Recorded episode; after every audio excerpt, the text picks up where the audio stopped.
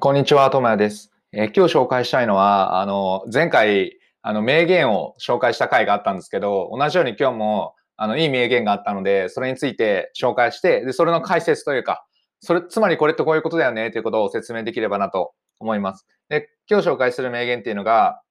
えー機会を待て、だが決して時を待つなっていう言葉なんですけど、この言葉がすごいグッとくるんですよね。で、誰が言ってるかっていうと、なんか、ビルヘルム・ミュラーさんっていうドイツの、えー詩人らしいんですけど、まあ、あんま人はまあいいとして、この言葉の、その短い言葉の中に、すごいいろんなことが凝縮されてるなと思うんですよ。例えば、会社員とかで言うと、なんか大手企業とかだと、あの、石の上にも3年だよねとかっていうふうに言われたりするじゃないですか。で、石の上にも3年ってまさに、あの、時を待ってるんですよね。なんか仕事で、なんかもっといい、いろんなことをやりたいって時に、上先輩とか上司から、まあ、あと1、2年待とうよとか、2年待とうとかって言われる機会ってあると思うんですよ。で、それって、ただ、言わ、その、その内容って、つまり、蓋をされてるだけなんですよね。その、時を待つことによってせ、って、なんかいいことが起こるってほとんどないと思うんですよ。なんで、この名言の意味がすごいよく分かっていて、つまり、機会を待つっていうのは、待つっていうことの大切さをすごい説いてるんですよね。待つことは大事なんですよ。その、チャンスを伺うっていうことはすごく大事なんですけど、だけど決して時間を待っちゃいけないと。時間を待つことと、あの、機会を待つことっていうのは全然意味が違うよと。なので、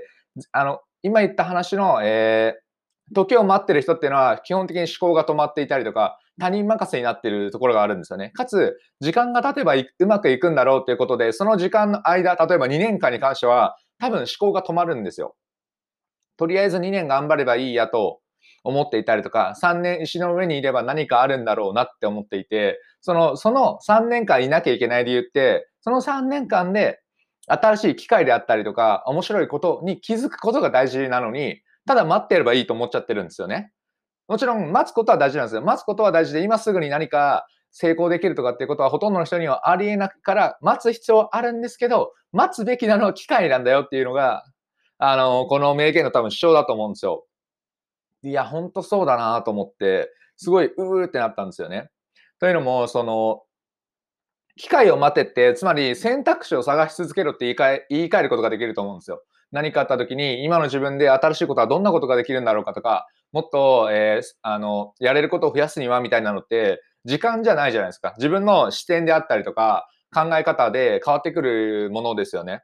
例えば、近道を探してる人にしか近道ってやっぱ見えないんですよね。そのチャンスを探してる人にしかチャンスは、あまあ、出てこないわけですよ。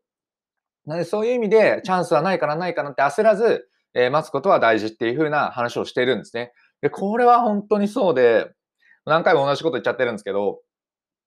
そう、この今まで僕が考えてたモヤモヤというか、な待つことは大事なんだけど、なんか違うよな、みたいなことを思う人ってやっぱ社会人になるといろんな人見てくるんで、いるんですけど、そう、この違いなんですよね。待つことをちゃんと頑張ってる人って機会を待ってるんですよね。時間ではなく。あと3時間で終わるかなとかで、仕事でも3時間で終わるかなとかっていうふうに時間を待つんじゃなくて、こういう3時間をどうやって使っていけばいいんだろうって機会を考えてるんですよね。その視点が全然違う。この視点の違いで、やっぱ人生は多分本当大きく変わるんだろうなと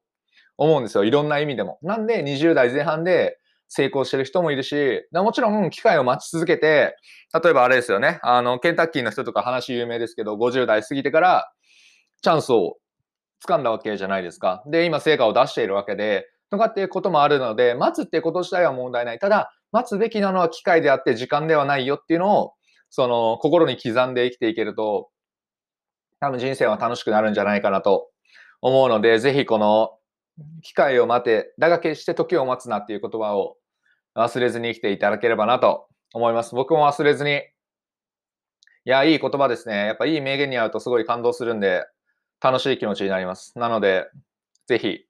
参考にしてみてください。はい。以上です。何か、